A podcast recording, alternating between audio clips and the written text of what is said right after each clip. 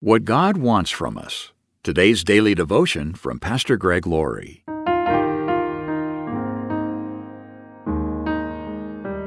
Our scripture reading today is from 1 Samuel chapter 15 verse 22.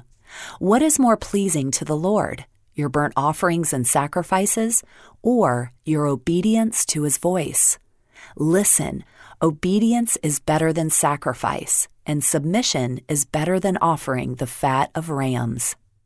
Things were going from bad to worse for King Saul.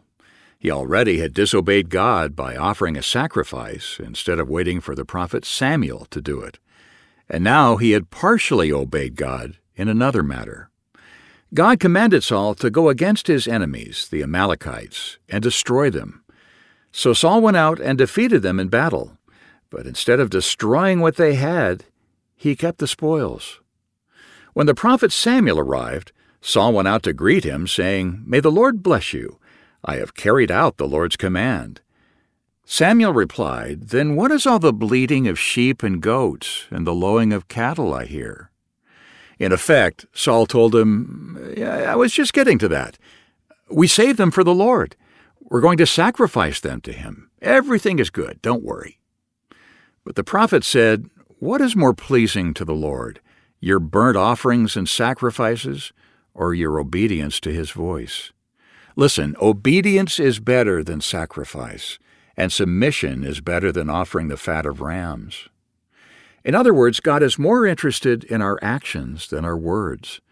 Sometimes we'll try to justify what we've done and even make up for it. Let's say, for instance, that you had someone in your life who claimed to be your friend and one day you tell this friend about some personal struggles you're having. Then you ask them to keep the matter private. But the next morning, you discover that your friend has posted it on social media. Right away, you call this friend and say, I told you that in confidence. Why would you do that? I know, your friend says. I don't know what came over me. I'm your friend, and I'll never do it again. Will you forgive me? Let me take you out to dinner to make up for it. So you decide to forgive your friend.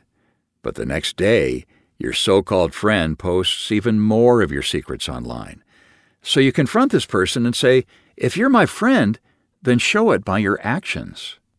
God has a lot of friends like that.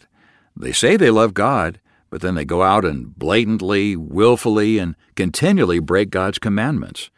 Afterward, they say, I'll make up for it. I'll give a little more in the offering.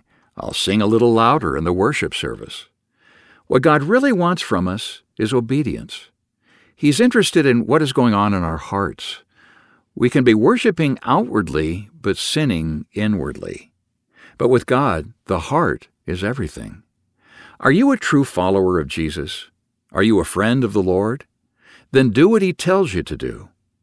In John 15:14, Jesus said, "You are my friends if you do what I command, not whatever you personally agree with." If we're friends of God, then we will obey Him, even in the smallest matters.